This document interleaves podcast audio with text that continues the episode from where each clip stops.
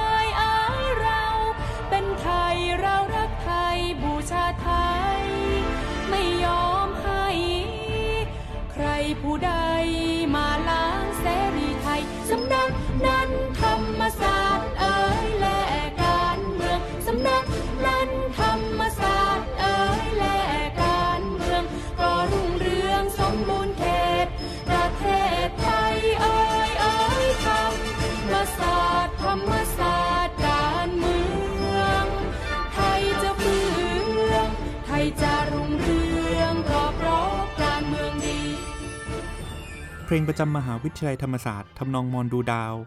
คำร้องโดยขุนวิจิตรมาตรา สง่าการจนคพันธ์รอยจารึกบันทึกสยาม กับกสิดิตอนันทนาธร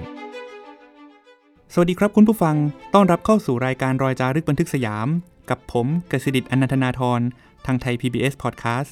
ที่จะฟื้นอดีตของประวัติศาสตร์สยาม ซึ่งสะท้อนความเปลี่ยนแปลงที่เกิดขึ้นในสังคมไทย ทั้งทางเศรษฐกิจ การเมือง สังคม และวัฒนธรรม ผ่านเรื่องราวของบุคคลต่างๆ ในหน้าประวัติศาสตร์ไทยครับ คุณผู้ฟังครับ 2 ปีภายหลังจากที่คณะรัษฎรประกาศใช้รัฐธรรมนูญฉบับแรกนั้น ในวันที่ 27 มิถุนายน 2477 มหาวิทยาลัยวิชาธรรมศาสตร์และการเมือง ซึ่งปัจจุบันคือมหาวิทยาลัยธรรมศาสตร์ ได้รับการสถาปนาขึ้นตามหลักการศึกษา หลักข้อที่ 6 ในหลัก 6 ประการของคณะรัษฎรนะครับ ด้วยกำเนิดเช่นนี้เองที่ทำให้มหาวิทยาลัยธรรมศาสตร์ มีบทบาทเคียงคู่กับพัฒนาการทางการเมืองของไทยมาโดยตลอด คุณผู้ฟังครับ วันนี้ผมอยู่กับศาสตราจารย์พิเศษ ดรชันวิทย์เกษตรศิริ อดีตอธิการบดีมหาวิทยาลัยธรรมศาสตร์ อดีตคณะบดีคณะศิลปศาสตร์ ซึ่งปัจจุบันดำรงตำแหน่งประธานมูลนิธิโครงการตำราสังคมศาสตร์และมนุษยศาสตร์ สวัสดีครับ อาจารย์ครับ สวัสดีครับ อยากให้อาจารย์เล่าถึงความเป็นมาของธรรมศาสตร์ครับว่าธรรมศาสตร์มีความสัมพันธ์เกี่ยวข้องกับคณะรัษฎร กับการเปลี่ยนแปลงการปกครอง 2475 อย่างไรบ้างครับ ก็คงต้องบอกว่า ธรรมศาสตร์ซึ่งถูกสถาปนาขึ้นในปี 2477 เป็นคู่แฝดกับการปฏิวัติพศ 2475 ถ้าพูดกันตรงๆ ไม่มีการปฏิวัติ 2475 ก็คงจะไม่มีมหาวิทยาลัยธรรมศาสตร์ ผมมองว่าอันนี้เป็นคู่แฝดกัน มันคล้ายๆกับเวลาเราเรียนเรื่องของอารยธรรมตะวันตกเนี่ย เราบอกว่าสิ่งที่เรียกว่าการปฏิรูปศาสนา reformation นะครับ เป็นคู่แฝดกับสิ่งที่เรียกว่า renaissance การฟื้นฟูศิลปะวิทยาการในยุโรปครับ ผมมองว่าอย่างนั้น ธรรมศาสตร์เกิดขึ้นมาได้ก็เพราะว่ามีการปฏิวัติ 24 มิถุนายน 2475 ครับ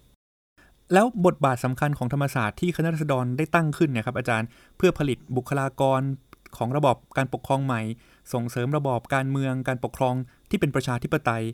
การเป็นตลาดวิชาของธรรมศาสตร์ครับ มีความพิเศษแตกต่างจากการศึกษาในยุคนั้นอย่างไรครับอาจารย์ คือถ้าเราดูแล้วเนี่ยนะครับเราก็ทราบกันดีว่าจุฬาลงกรณ์มหาวิทยาลัยเนี่ยเป็นมหาวิทยาลัยแห่งแรกของสยามประเทศ สถาปนาขึ้นมา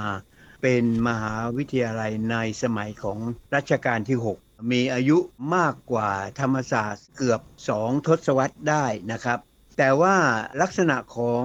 จุฬาลงกรณ์มหาวิทยาลัยนั้น ใช้ศัพท์ปัจจุบันก็คือเป็น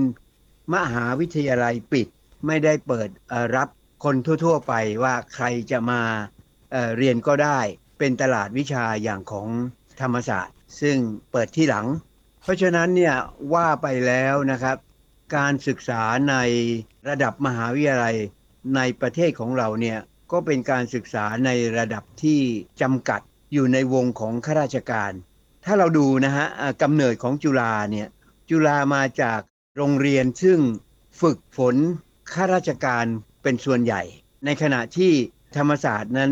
มีกำเนิดสืบเนื่องมาจากโรงเรียนกฎหมายของกระทรวงยุติธรรมนะนี่เป็นเส้นทางเดินสองเส้นของต้นตอบรรพชนของ สองมหาวิทยาลัยเนี้ยแต่ว่าในลักษณะของธรรมศาสตร์เนื่องจากเกิดมาในสมัยที่มีความพยายามที่จะสถาปนาการปกครองในระบอบประชาธิปไตยจึงเปิดกว้างทั่วไป ทันทีที่เปิดเนี่ยมทกในสมัยนั้นมีคนมาสมัครเรียนประมาณ 7,000 กว่าคน ทั่วประเทศนะครับ เพราะว่าเป็นมหาวิทยาลัยเปิด ดังนั้นแปลว่า ไม่ต้องมาเรียนก็ได้ คุณจะอยู่อุดร คุณจะอยู่อุบล คุณจะอยู่เชียงใหม่ หรือคุณจะอยู่นครศรีธรรมราช คุณก็สมัครเข้ามาเรียนเพื่อที่จะได้ปริญญาที่เรียกว่าธรรมศาสตร์บัณฑิตนะฮะอันนี้เป็นจุดเริ่มต้น ซึ่งจะต่างกับของจุฬาซึ่งมีนักศึกษาในเวลาใกล้เคียงกันเนี่ยเป็นจำนวนร้อยเท่านั้นเอง ก็กลายเป็นมหาวิทยาลัยที่เรียกว่าไม่เหมือนกัน แต่ก็กลายเป็นคู่แข่งกัน พูดนอกเอ่อเรื่องก็คือว่าทันทีที่ เปิดมหาวิทยาลัยแห่งที่สองเนี่ยมีกลุ่มซึ่งเรียกตัวเองว่าเป็นนักศึกษา เพราะว่าเป็นการเรียนแบบมหาวิทยาลัยเปิด มาเรียนก็ได้ไม่มาเรียนก็ได้ ตรงข้ามกับกรณีของจุฬาลงกรณ์มหาวิทยาลัย ซึ่งเรียกว่านิสิตแปลว่าต้องไปเรียนเต็มเวลา ดังนั้นก็เกิดการแข่งขันกัน เพราะฉะนั้นนอกเรื่องไปเนี่ยอยากจะพูดว่ามันทำให้เกิดฟุตบอลประเพณีอะฮะฟุตบอลประเพณีมีมาตั้งแต่ปี สถาปนาปี 2477 เลย มีการแข่งขันเอาชนะกัน ครั้งแรกแข่งที่สนามหลวง เพราะยังไม่มีสนามสุพัชราไสนะสนามกีฬาแห่งชาติเนี่ยนะครับ ครั้งที่สองดูเหมือนจะไปแข่งที่สนามฟุตบอลโรงเรียนสวนกุหลาบกว่าจะมีสนามสุพัชราไสก็หลังจากนั้นนะฮะเพราะฉะนั้นเนี่ยนี่เป็นเกร็ดทั้งประวัติศาสตร์ สะท้อนให้เราเห็นถึงความเป็นมาของสถาบัน การศึกษาระดับสูงของไทยที่เริ่มต้นกันจริง ๆ ในสมัยรัชกาลที่ 6 ต่อมาในสมัยรัชกาลที่ 7 เมื่อมีการปฏิวัติ 2475 แล้วนะครับ ก็ทำให้การศึกษาของไทยเนี่ยมี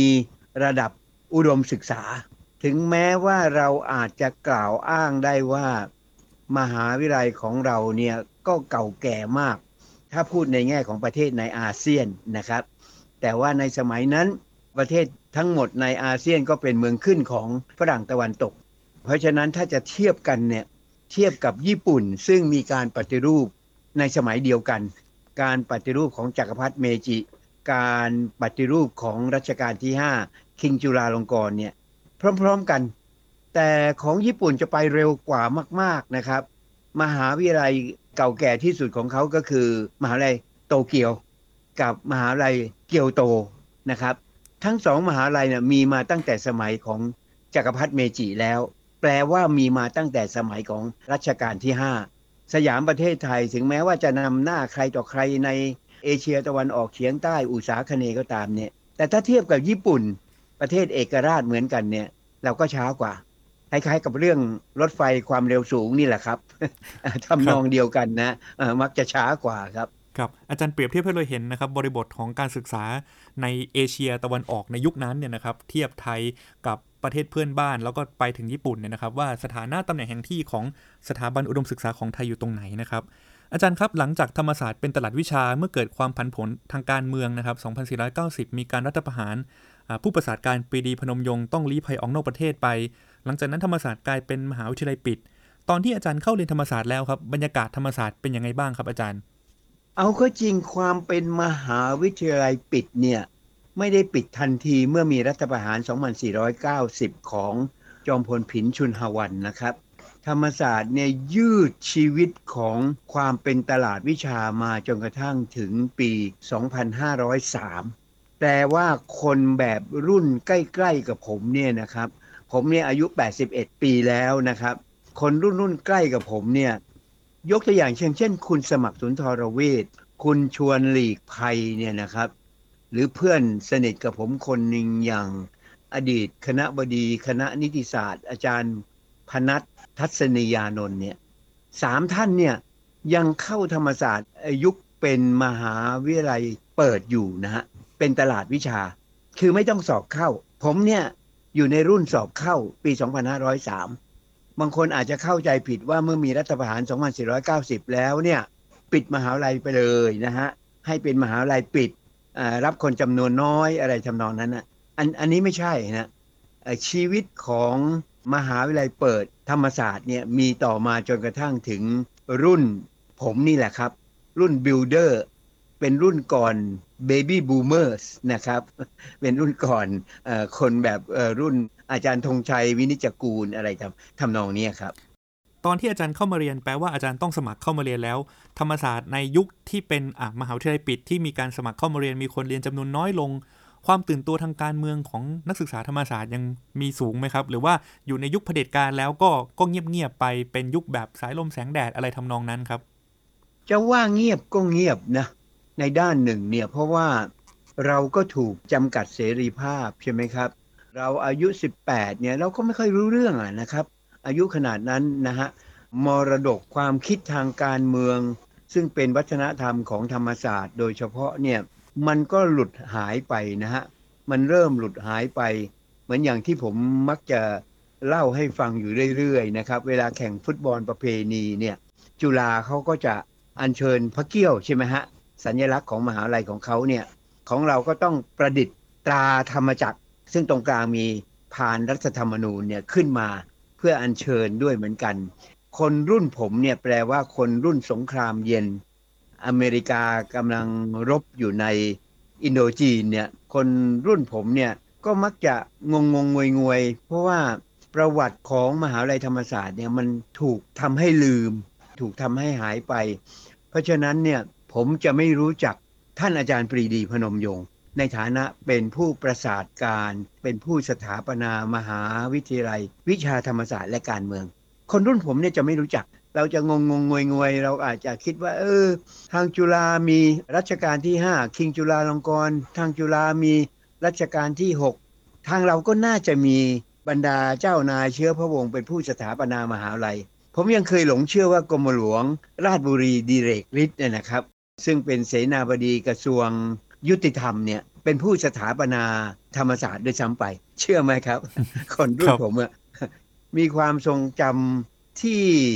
มันใช้ไม่ได้อะเมื่อเทียบกับนักศึกษา เยาวชนคนหนุ่มสาว รุ่นปัจจุบันเนี่ยเขามีความรู้เกี่ยวกับอดีต ความรู้เกี่ยวกับประวัติศาสตร์มาก ๆ เลย คนรุ่นผมจะจะอ่อนมากๆนะครับ ผมเรียนรัฐศาสตร์การทูตสมัยนั้นไม่ได้เรียกการระหว่างประเทศนะฮะ ผมเรียนรัฐศาสตร์การทูตเนี่ย ผมคิดว่าเราไม่มีวิชาประวัติศาสตร์ไทยอืมครับ เราเรียนเกี่ยวกับเรื่องยุโรปเนี่ยเยอะแยะเลย รู้เรื่องอะไรเกี่ยวกับนะฮะปัญหาฝรั่งเศส สงครามโลกครั้งที่หนึ่งแคว้นอัลซาสลอเรนอะไรในฝรั่งเศส ซึ่งแย่งกันระหว่างฝรั่งเศสกับเยอรมันอะไรเงี้ยนะฮะแต่เรื่องประวัติศาสตร์ไทยเนี่ยเราเกือบจะบอดนะฮะคือเราเรียนเรื่องที่มันไกลตัวมากๆ มันทำให้เรามองไม่เห็นตัวเราเอง อันนี้เป็นปัญหา ผมจะตาสว่างขึ้นก็เมื่อไปศึกษาต่อในต่างประเทศอืมนี่พูดจริง ๆ ตามครับประสบการณ์ส่วนตัวนะครับ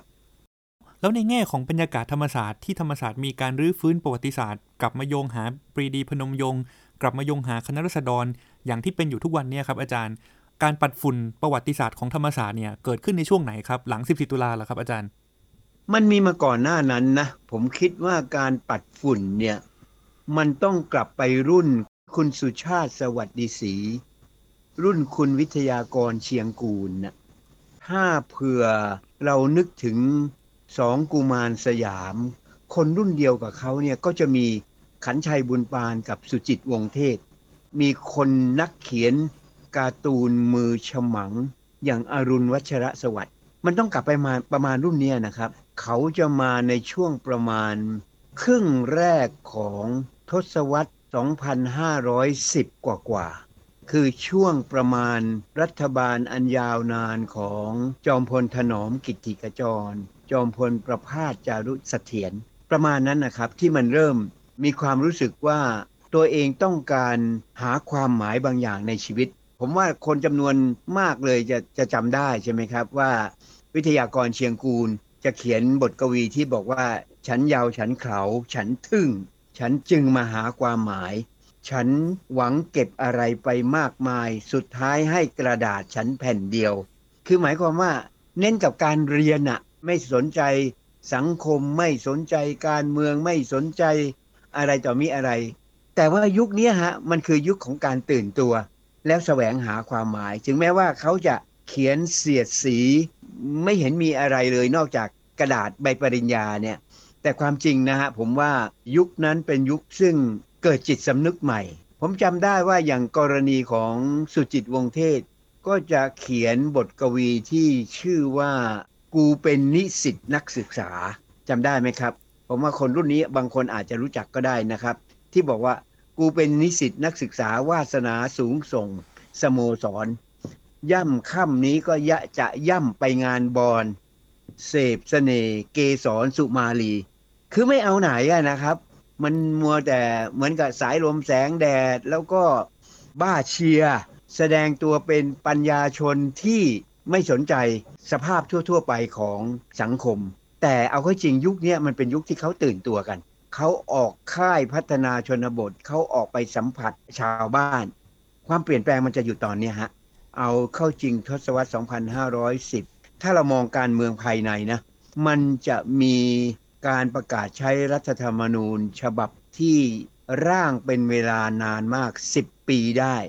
ไม่มีรัฐธรรมนูญในสมัยของจอมพลสฤษดิ์ธนรัตน์ไม่มีรัฐธรรมนูญในสมัยของจอมพลถนอมกิติขจรนะครับ แต่ว่าในที่สุดแล้วเนี่ยกระแสเรียกร้องรัฐธรรมนูญมันก็มันก็แรงขึ้นแรงขึ้นจนกระทั่ง มีรัฐธรรมนูญฉบับปี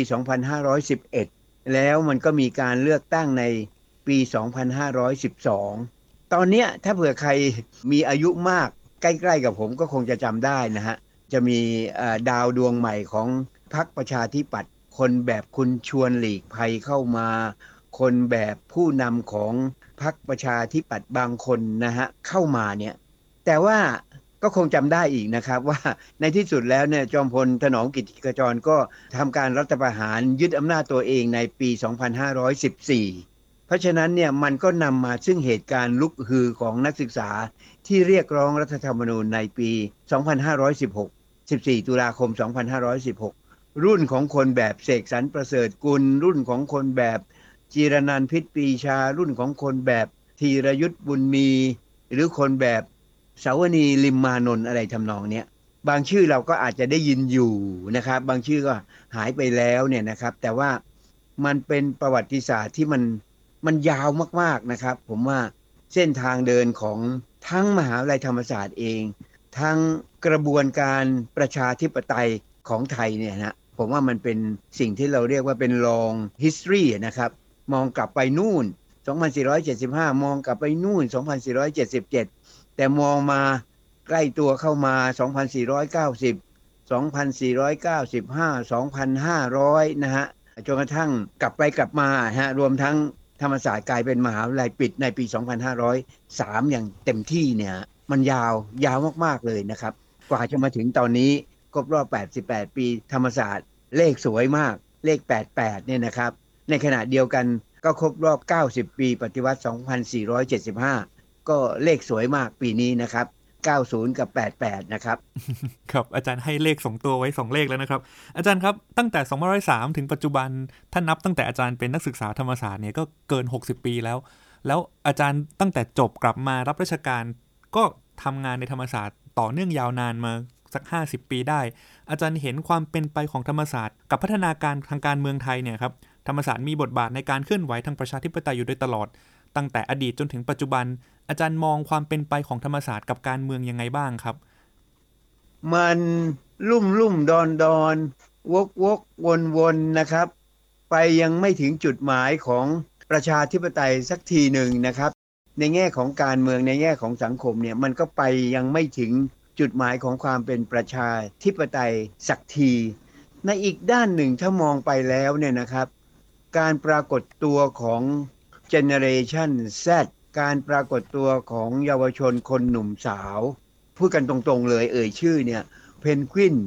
คนรุ่นประมาณอ่อรุ้งอะไรทำนองเนี้ยก็เป็นปรากฏการณ์ซึ่งดูไปแล้วนะครับ มันก็ไม่ทำให้เราหมดหวังเสียทีเดียวนะครับ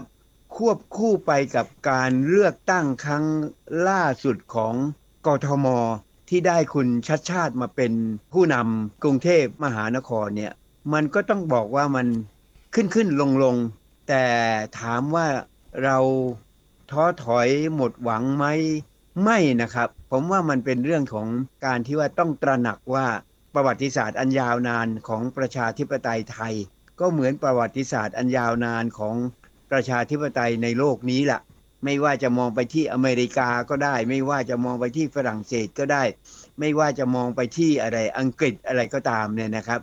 ไม่ว่าจะมองไปที่ญี่ปุ่นก็ได้เนี่ยมันก็เป็นอย่างนี้นะครับในระดับชาตินะครับ ในระดับของมหาวิทยาลัยมันก็เป็นอย่างนี้เหมือนกันนะฮะมหาวิทยาลัยธรรมศาสตร์เนี่ย88 ปีมาเนี่ยนะผมนั่งดูแล้วก็ศึกษาบทบาทของผู้นำธรรมศาสตร์ ธรรมศาสตร์มีผู้สถาปนา หรือที่เราเรียกว่าผู้ประสาทการปรีดีพนมยงค์เนี่ย ตั้งแต่ปี 2477 มาสะดุดเอาเมื่อปี 2490 แล้วก็มีช่วงระยะเวลาหนึ่ง ซึ่งยังไม่มีการศึกษาอย่างแท้จริงนะฮะ ช่วงระยะเวลาปี 2490 ถึงปี 2495 เนี่ย ช่วง 5 ปีเนี่ย เป็นช่วงที่ค่อนข้างบอดทางประวัติศาสตร์ของมหาวิทยาลัยนะครับตำแหน่งผู้ประสาทการเนี่ยยังมีอยู่แต่ท่านปรีดีพนมยงค์ได้ลี้ภัยการเมือง ออกไปอยู่ต่างประเทศแล้ว ดังนั้นยังมีตำแหน่งผู้ประสาทการปรีดีพนมยงค์อยู่ แต่ว่ามีคนอื่นมารักษาการแทน มีทหารบางกลุ่มเข้ามารักษาการแทน มีคนแบบหลวงวิจิตวาทการมารักษาการแทน จนกระทั่งธรรมศาสตร์เนี่ยถูกเปลี่ยนชื่อเป็นมหาวิทยาลัยธรรมศาสตร์ ตัดคำว่าวิชาและการเมืองออก ให้เหลือสั้นๆ ความจริงทีแรกเกือบจะถูกตัดชื่อให้เป็นมหาวิทยาลัยกรุงเทพด้วยซ้ำนะครับ เคยเคยมีการเสนอแบบนั้นนะเพื่อจะลบไม่ให้ธรรมศาสตร์เกี่ยวข้องกับการเมืองเนี่ย ผมว่าสิทธิ์เก่าก็ดีนะฮะชาวธรรมศาสตร์ก็ดีกระแสของการเมืองอะไร ในตอนนั้นก็ดีเนี่ยมันทำให้ชื่อธรรมศาสตร์เนี่ยมันยังค้างอยู่ และผมว่าตอนนั้นน่ะมันเป็นยุคที่จอมพลปพิบูลสงคราม ซึ่งเป็นหนึ่งใน ผู้ก่อการปฏิวัติ 2475 ยังมีอำนาจอยู่ในระดับหนึ่ง ยังไม่หมดอำนาจไปทีเดียวนะครับ ดังนั้นเนี่ยจอมพลปพิบูลสงครามก็เล่นเกม ซึ่งอาจจะเรียกว่ารักษาสปิริตของการปฏิวัติ 2475 เอาไว้ จอมพลปพิบูลสงครามจึงเข้ามาเป็นอธิการบดีคนแรกของมหาวิทยาลัยธรรมศาสตร์ ปี 2495 ถึง 2500 นะครับ ตอนนี้เป็นช่วงนะฮะ ช่วงที่เมื่อกี้ผมพูดว่า 2490 รัฐประหารจอมพลผินชุนหวันเนี่ย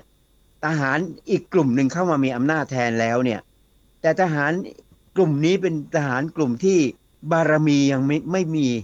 เพราะฉะนั้นเนี่ยต้องไปดึงจอมพลปพิบูลสงคราม กลับมาเป็นนายกรัฐมนตรี เพราะฉะนั้นจอมพลปพิบูลสงครามเนี่ยก็เล่นเกมในสองบทบาท ด้านหนึ่งเล่นกับนายทหารกลุ่มใหม่ แต่ในอีกด้านหนึ่งพยายามรักษาจิตวิญญาณของ 2475 เอาไว้ เพราะฉะนั้นจึงเข้ามาดำรงตำแหน่ง อธิการบดีคนแรกในปี 2495 แล้วอยู่มาจนกระทั่งถึง 2,500 เมื่อถูกจอมพลสฤษดิ์ธนรัตน์ทำการรัฐประหารปฏิวัติยึดอำนาจ แล้วก็ต้องเป็นลี้ภัยการเมืองอยู่ ในญี่ปุ่นจนสิ้นชีวิตไปเนี่ย อันหนึ่งที่ผมว่าน่าสนใจมากแล้วคนอาจจะลืมไปก็ได้นะครับ หอประชุมมหาวิทยาลัยธรรมศาสตร์ ซึ่งใหญ่โตมโหฬารอยู่ข้างสนามหลวง แล้วมีหลังคาจั่วขึ้นไปสูง หลังคาสีเขียวนะคนอาจจะลืมไปนะฮะว่าหอประชุมเนี่ยสร้างขึ้นเมื่อจอมพลปพิบูลสงคราม วางศิลาฤกษ์ครบรอบ 20 ปีของการปฏิวัติ 2475 แปลว่าท่าน มาวางศิลาฤกษ์ด้วยการเลือกเอาการครบรอบ 20 ปีของการสถาปนาธรรมศาสตร์ปี 2477 แปลว่า 24 มิถุนายน 2475 ถือเป็นสัญญลักษณ์เอาไว้ แต่ในขณะเดียวกันก็ยึด 27 มิถุนายน ซึ่งเป็นวันรัฐธรรมนูญฉบับแรกของคณะราษฎรน่ะกับวันก่อตั้งธรรมศาสตร์ปี 2477 มาสร้างหอประชุมเป็นที่ระลึก แล้วข้างหน้า